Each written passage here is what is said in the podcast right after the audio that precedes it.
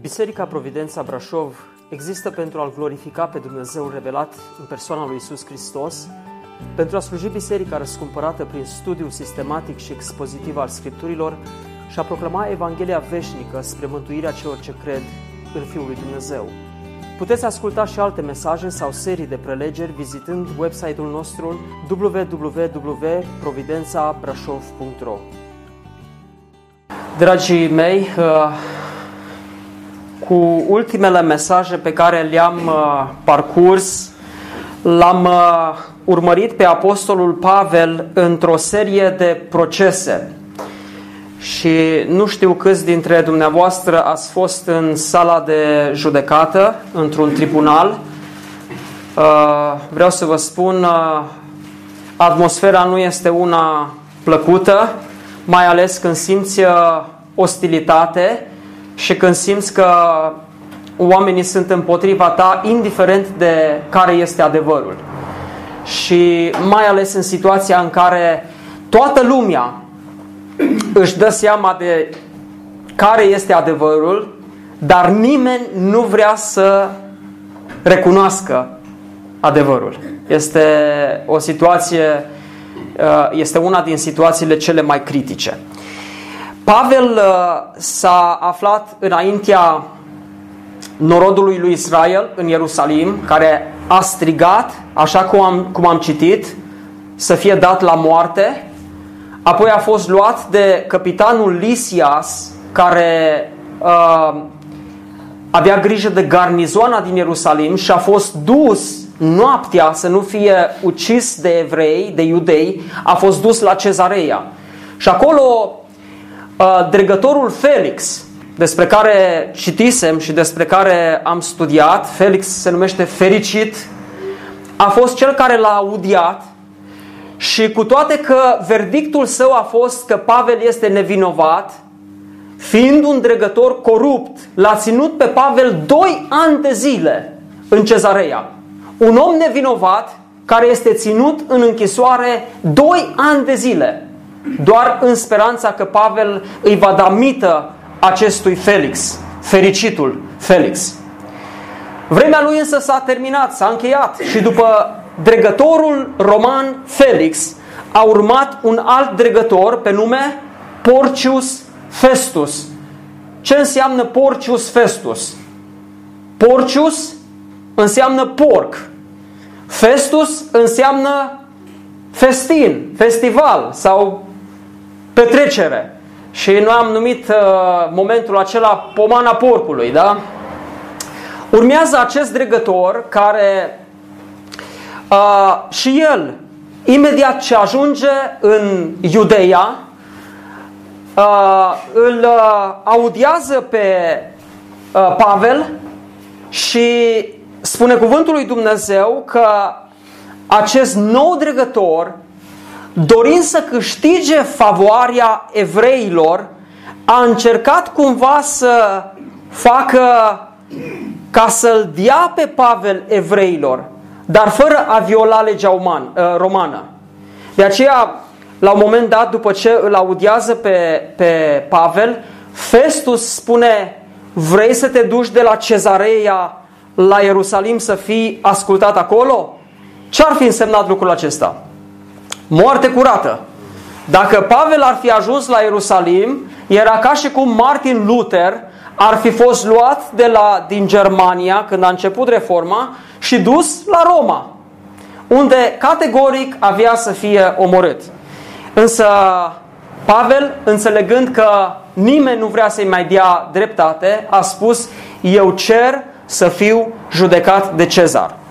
Și acum, cu capitolul 26 pe care l-am citit, pentru că Festus trebuia să trimită pe Pavel la Roma și să trimită cezarului o scrisoare prin care să spună iată acuzația care se face lui Pavel și neavând nicio acuzație căuta să găsească ceva.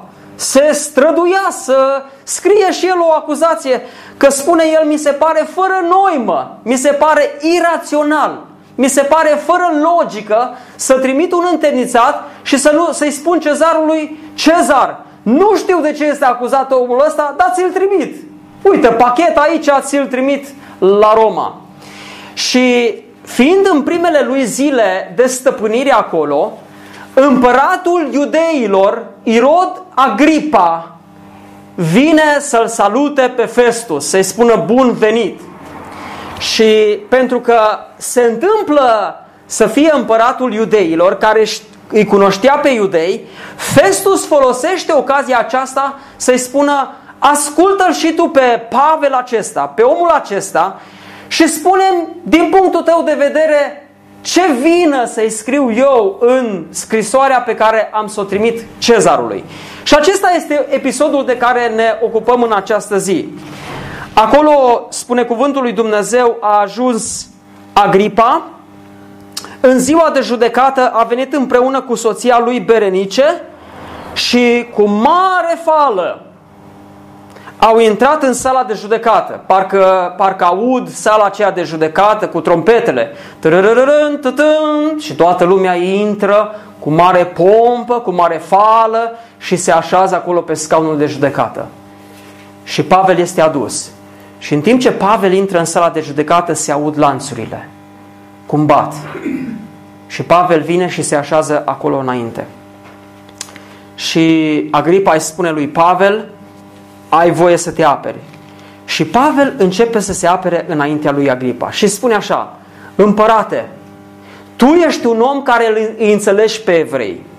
Le cunoști obiceiurile, le cunoști neînțelegerele, cunoști religia lor, de aceea cu îngăduință cer, ascultă-mă. Și el începe și spune așa, viața mea, versetul 4, viața mea. Și practic începe să își povestească viața din cele din tâi zile ale tinereții lui. Și foarte interesant dacă vă uitați, de la versetul 4 până undeva la versetul 18, el își descrie viața. Din ce este compusă viața unui om? Dacă ne gândim la Viorel și ne gândim la viața lui Viorel, da? Dacă Viorel ar vrea să ne spună ceva despre el, primul lucru ne-ar spune ceva despre identitatea lui. Da? Cine este el? Cine este Viorel? Da? Și apoi, dacă vrea să ne spună ceva despre viața lui, Viorel ar continua să ne spună ceva despre convingerile sale. Și apoi din convingerile sale se nasc acțiunile sale, da? Și experiențele sale.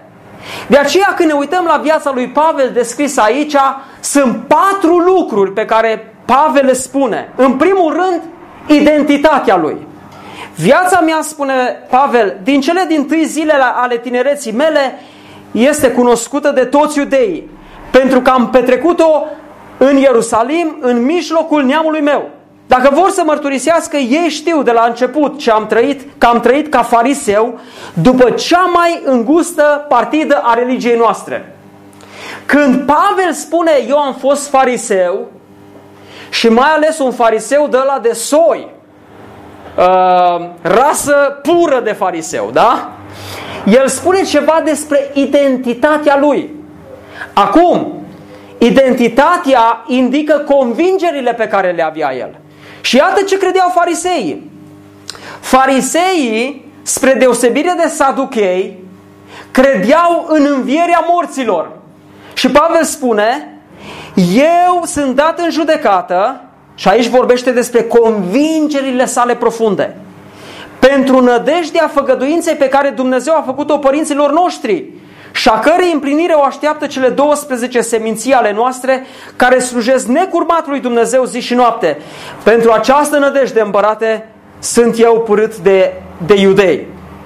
Și convingerile sale pe care le-a avut l-a mânat pe Pavel să facă niște lucruri, niște acțiuni. Da?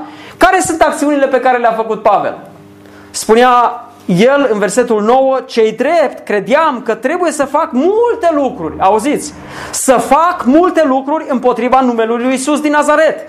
Și așa am și făcut în Ierusalim. Am aruncat în temniță pe mulți sfinți, am primit această putere de la preoții cei mai de seamă și când erau osândiți la moarte îi dădeam, îmi dădeam și eu votul împotriva lor. Ce am mai făcut?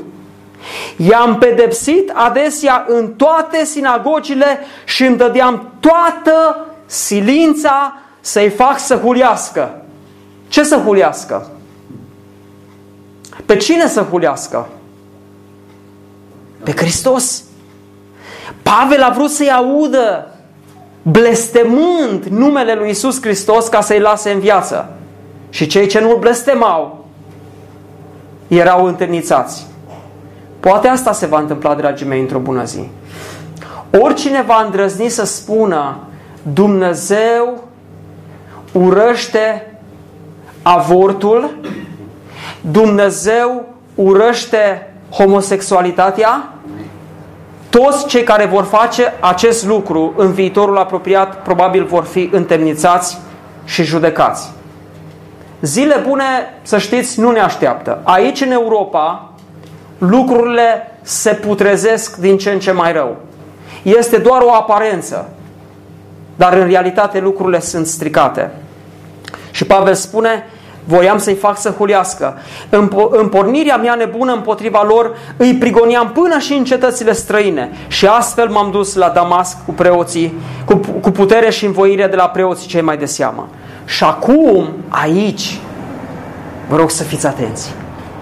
Pavel începe să vorbească despre o, o experiență care a schimbat fundamental viața. O experiență decisivă care i-a schimbat identitatea, i-a schimbat convingerile și le-a pus pe o direcție bună și a schimbat acțiunile.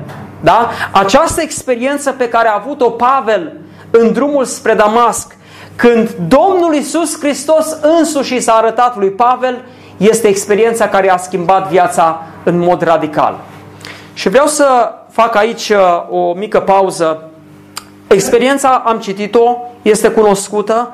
În drumul spre Damasc, Pavel deodată a văzut o lumină puternică, probabil a căzut de pe cal în pulberea pământului și a auzit acest glas care striga Saule din ceruri, Saule, pentru ce mă prigonești? A fost o experiență șocantă. Nu știu dacă vreunii dintre voi vreodată ați auzit un glas de nicăieri vorbindu-vă. Dar sunt convins că dacă ați auzi un astfel de glas, ați începe să tremurați. Și în pulberea deșertului, Pavel se ridică de acolo și abia mai are putere să întrebe Cine ești, Doamne? Cine ești, Doamne? Și glasul din cerul spune, eu sunt Isus pe care îl prigonești. Domnul Isus se identifică aici cu biserica, cu biserica lui care era prigonită. Dar îi spune, scoală-te, stai în picioare, căci m-am arătat ție să te pun slujitor al, și martor al atâtor lucruri pe care, a lucrurilor pe care le-ai văzut, cât și a lucrurilor pe care me, mă vei vedea făcându-le. Și spune aici Domnul Iisus, te-am ales, te-am ales din mijlocul norodului. Și uitați-vă, dragii mei, din nou aici în Scriptură, Aici vedem din nou, în mod foarte, foarte clar, alegerea suverană a lui Dumnezeu.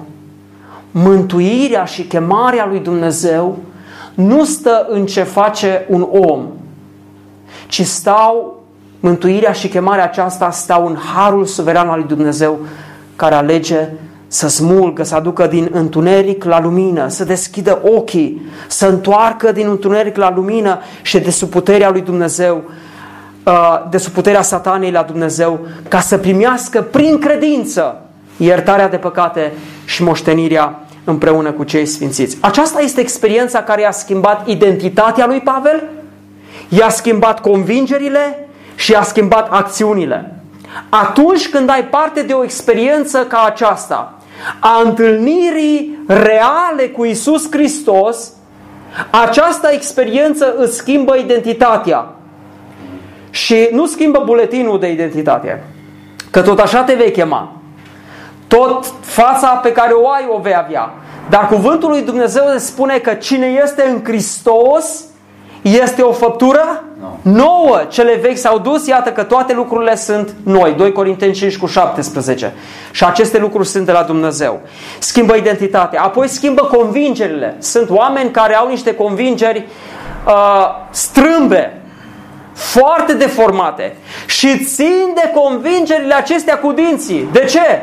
Spun ei, le-am primit de la mama, le-am primit de la moșii mei și de la strămoșii mei. Și chiar dacă convingerile acestea sunt stricate și corupte și nu se află în Scriptură, ei țin cu dinții de convingerile acestea. Însă atunci când omul cunoaște Harul lui Dumnezeu, convingerile acestea încep încet încet să se alinieze la cuvântul lui Dumnezeu. Convingerea lui Pavel era că va fi o nădejde a învierii. Dar până la urmă, promisiunea pe care a făcut-o Dumnezeu a ajuns Pavel să înțeleagă că s-a împlinit în Domnul Isus Hristos, lucru pe care evreii nu voiau să-l accepte. Asta era problema. Deși erau poate unii din ei care credeau în înviere, nu puteau accepta că această înviere a debutat și a pornit împreună cu învierea lui Hristos. Și după ce descrie această experiență fundamentală, Pavel îi spune lui Agripă, de aceea împărate Agripa, n-am vrut să mă împotrivesc vedeniei cerești. Și, cu, și Pavel spune, am propovăduit pocăința și faptele bune, vrednice de pocăință și versetul 22, am mărturisit înaintea celor mari și înaintea celor mici că Hristosul trebuia să pătimească și să fie cel din tâi din învierea morților și că El va vesti lumină norodului și neamurilor. Și apoi vom vedea care este rezultatul. Am încercat să trec prin textul acesta cât mai repede, pentru că este un text vast. Și vreau acum să învățăm câteva lecții din textul acesta și din această, această experiență. L-am văzut pe Pavel, dragii mei, stând înaintea evreilor, apoi stând înaintea guvernatorilor romani și acum stând înaintea împăratului iudeilor. Și peste puțin timp îl vom vedea pe Pavel la Roma, stând înaintea cezarului. Parcursul acesta îl vedem anunțat de Dumnezeu încă din momentul în care Pavel a trăit această experiență în drumul spre Damasc. Experiență care este descrisă întâia dată în fapte capitolul 9. Și acolo când Pavel îl trimite pe Anania, când, când Dumnezeu îl trimite pe Anania la Pavel, îi spune așa, versetul 15 din capitolul 9. Dar Domnul i-a zis, du-te, ascultați, căci El este un vas pe care l-am ales ca să ducă numele meu înaintea neamurilor, înaintea împăraților și înaintea fiilor lui Israel. Și îi voi arăta tot ce trebuie să sufere pentru numele meu. Vedeți cum se împlinește această anticipare a vieții lui Pavel. Înaintea fiilor lui Israel, înaintea neamurilor și înaintea împăraților. Și iată cum viața lui Pavel urmează acest parcurs pe care Dumnezeu i l-a hotărât din ziua în care l-a ales să fie un vas de cinste care să ducă cuvântul lui Dumnezeu înaintea neamurilor. Și urmărim, de fapt, împlinirea acestei profeții în viața lui Pavel. Care sunt lecțiile pe care le învățăm în această zi din, din textul citit? Prima lecție pe care o învățăm este următoarea. Lucrurile nu sunt ce întotdeauna par să fie. Lucrurile nu sunt întotdeauna ce par să fie. De pildă, vi s-a întâmplat vreodată să mergeți la piață și să cumpărați mere. Și ați luat niște mere frumoase, atrăgătoare, păreau să fie cele mai frumoase mere, le-ați cumpărat, v-ați dus acasă, ați luat un măr, ați mușcat din el și era stricat. Nu știu, po- poate că a fost înghe- au fost înghețate merele, uh, omul din piață le-a luat, le-a șlefuit, le-a dat cu ceară sau cu ce se dă și merele când erau acolo te atrăgeau și erau și ieftine și le-ai cumpărat. Dar când te-ai dus acasă, ai constatat că ai dat banii degeaba pe merele acelea. Foarte atrăgătoare, dar putrezite înăuntru. Și aceasta este lecția pe care o vedem în momentul în care demnitarii aceștia romani vin acolo cu mare fală, intră în sala de judecată cu sunet de trompetă, tararara, și trâmbiță. Toți se închină, toți se pleacă, îmbrăcați în robele lor frumoase, purpurii, uh, de mătase, toți erau acolo. Și deodată, în sala de judecată, intră Pavel cu niște haine ponosite, înlănțuit, obosit de doi ani de închisoare în care nimeni nu vrea să-i facă dreptate. Uitați-vă la contrastul acesta. Uitați-vă. De o parte sunt toate personalitățile acestea ale Imperiului și de altă parte este Pavel. Toate, toți demnitarii aceștia îmbrăcați frumos, arătoși, respectați, dar așa de putrezi în ființa lor, în caracterul lor. De pildă, dacă ne gândim la uh, împăratul Agripa, cine era soția împăratului Agripa? Berenice. Berenice a fost sora Drusilei.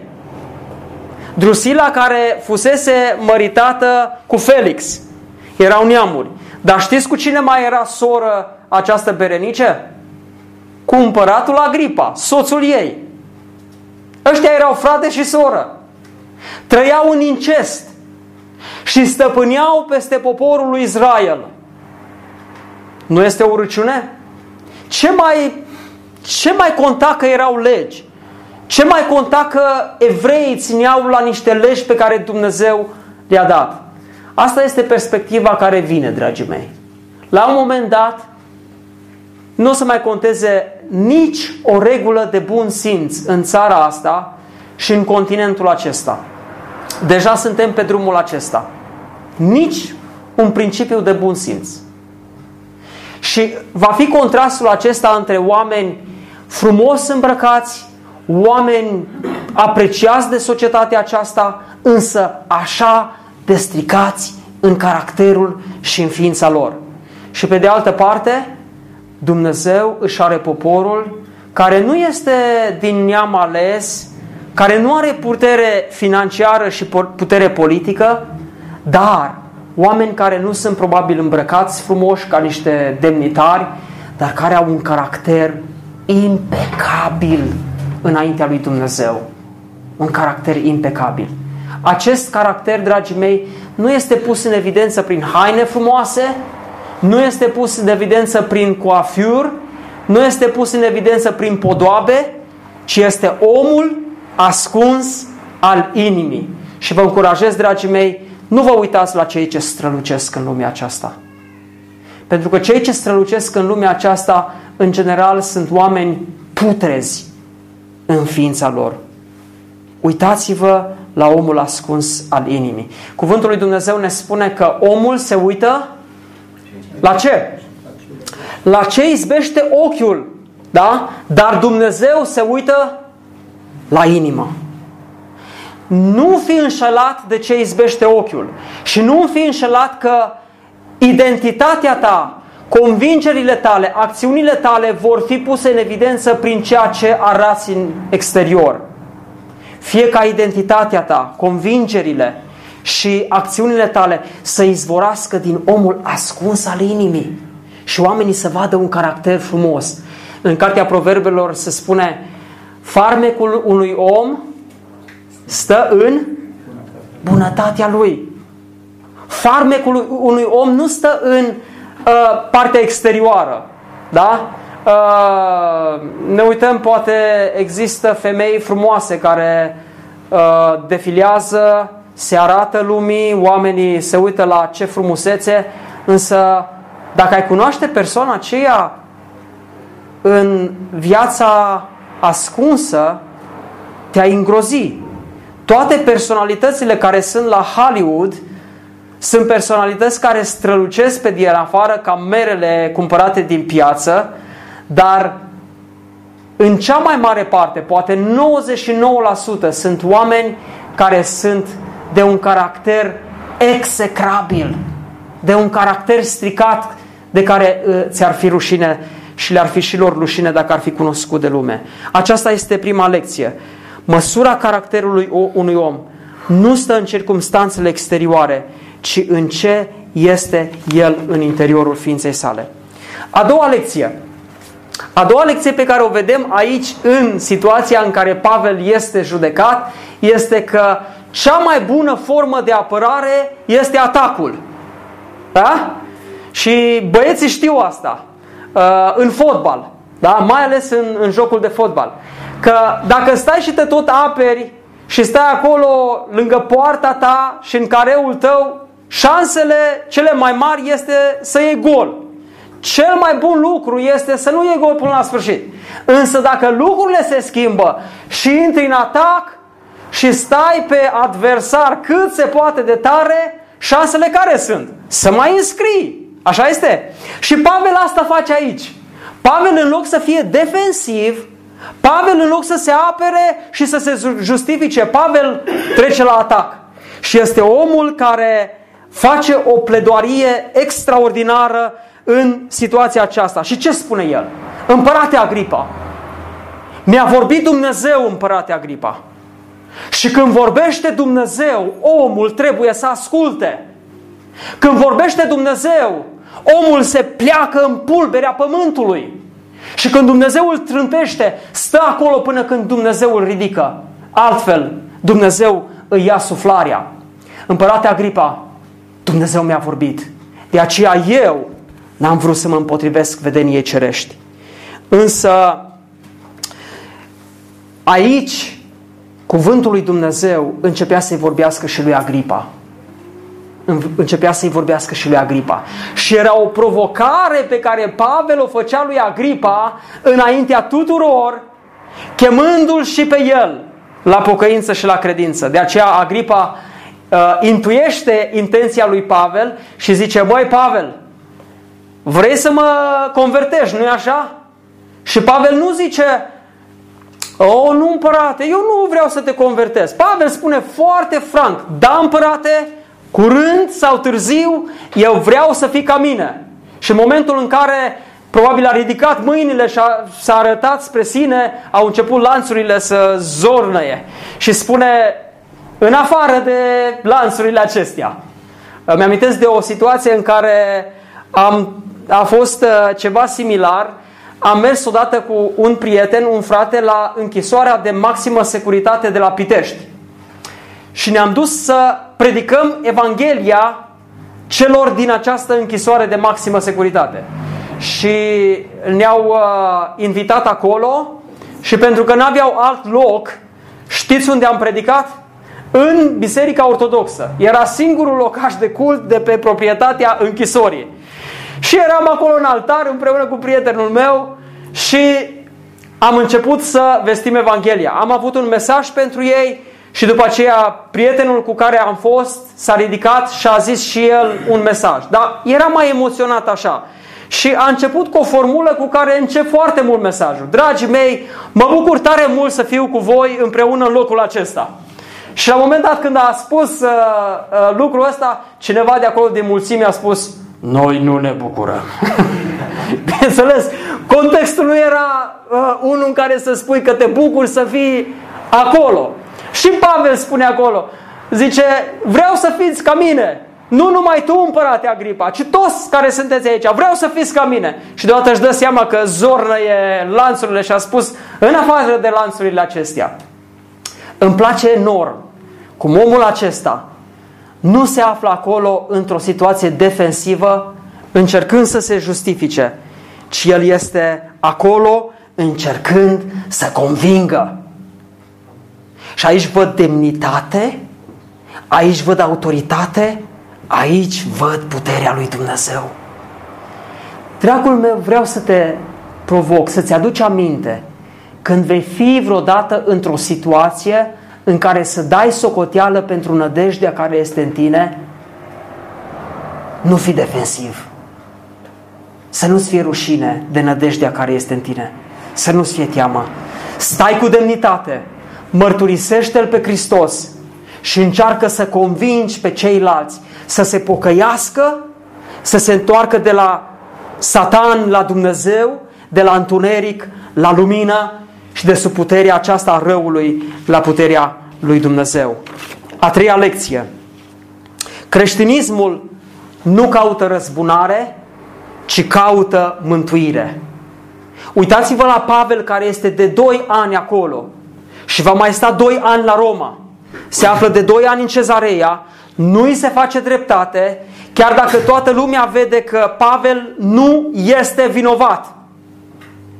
Și revin cu întrebarea pe care am pus-o înainte. Ce te-ai face când 2 ani de zile ai sta în pușcărie, toată lumea știe că ești nevinovat, Judecătorul are toate evidențele, ba chiar judecătorul vorbește cu colegii lui de breazlă și zice nu este vinovat, dar totuși te ține acolo. Ce sentimente ai încerca? Nu știu, eu cred că aș fi ros în interior și m-aș, m-aș consuma foarte mult dacă nu mi se face dreptate.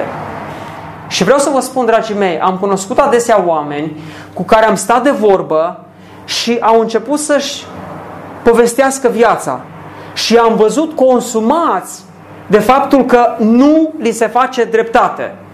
Și vorbesc cu oamenii de pensiile care au fost tăiate, vorbesc oamenii de lefurile mici care le sunt date, uh, de sclavia aceasta a patronilor, vorbesc cu oamenii de nedreptate atunci când legea spune că ai un drept și când te duci la primărie și vrei să accesezi dreptul acela, primăria îți cere tot felul de hârțoage și te pune pe drumuri de la Ana la Caiafa până când obosești și zici nu mă mai duc după absolut nimic.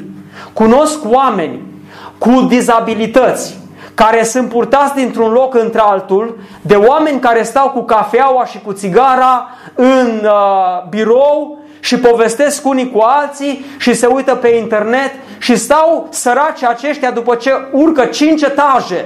Stau acolo să li se facă dreptate și nu li se face dreptate.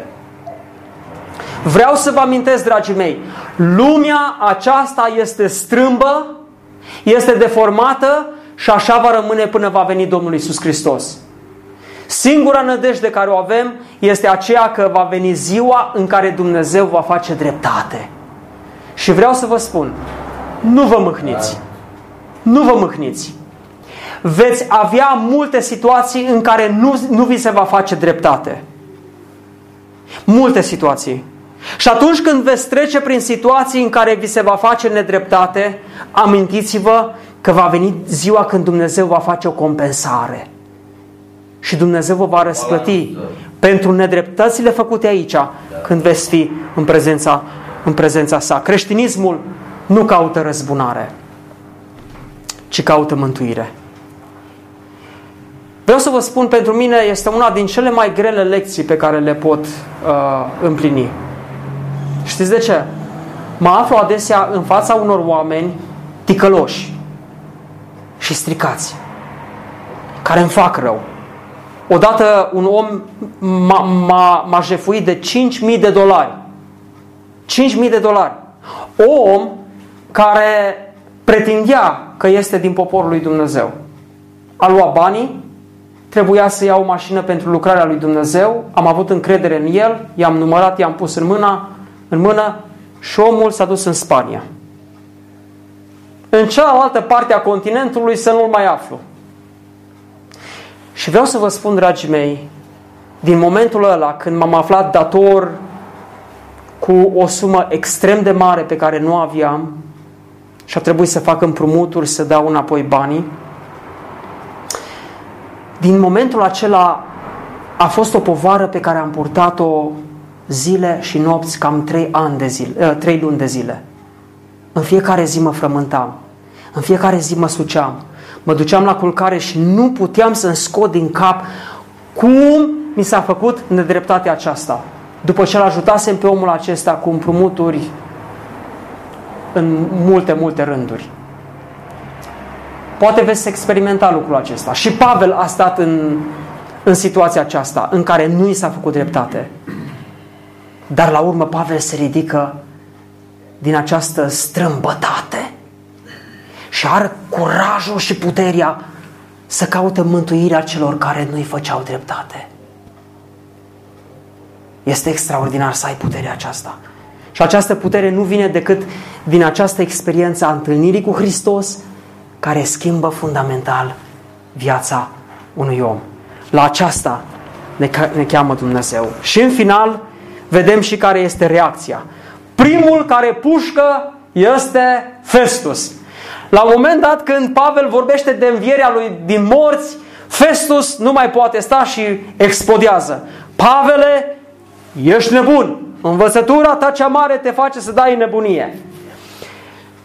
Și vedeți, vedeți voi, cuvântul lui Dumnezeu ne spune în 1 Corinteni, capitolul uh, 1, spune, zice, iudeii caută minuni și grecii caută înțelepciunea, dar noi propovăduim pe Hristos cel răstignit, care pentru iudei este o pricină de potignire, și asta a fost când Pavel a vorbit iudeilor, și pentru, pentru neamuri este o nebunie. Vedeți?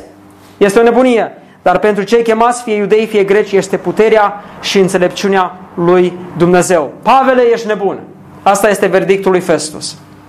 Cât despre Agripa care stă și ascultă acolo și care credea în proroci, Pavel îl provoacă în mod direct.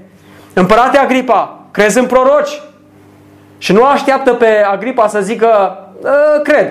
Zice, știu că crezi, știu că crezi împărate. Ei bine, prorocii toți vorbesc despre împlinirea acestei făgăduințe în Isus Hristos. Este o înviere și această înviere a fost începută de Domnul Isus Hristos. Și Agripa intuiește aceasta, intenția aceasta lui Pavel și spune lui Pavel, Pavele, vrei să mă convingi să mă fac și eu creștin? Și Pavel îi spune, da, asta vreau, asta vreau să fii și tu ca și mine, mai puțin lanțurile acestea. Dragii mei, lucrurile nu sunt întotdeauna ce par a fi. Nu vă lăsați înșelați. Tovărășile rele, spune cuvântul lui Dumnezeu, strică obiceiurile bune. Însoțiți-vă cu cei care caută calea lui Dumnezeu, ca să fiți oameni schimbați în ființa voastră, în interiorul vostru. Apoi cuvântul lui Dumnezeu ne-a mai învățat în această zi că cea mai bună formă de apărare este atacul. Când ești acuzat, nu-ți fie teamă, nu fi defensiv, ci stai cu demnitate și predică-L pe Hristos. Și nu căuta răzbunare atunci când nu ți se face dreptate, ci caută mântuirea celor care îți fac nedreptate. Mărturisește-L cu credință pe Hristos și Dumnezeu își va face lucrarea în viața ta și în viața celor care vor auzi cuvântul, fie spre mântuirea lor, fie spre judecata lor veșnică. Amin? Amin. Amin.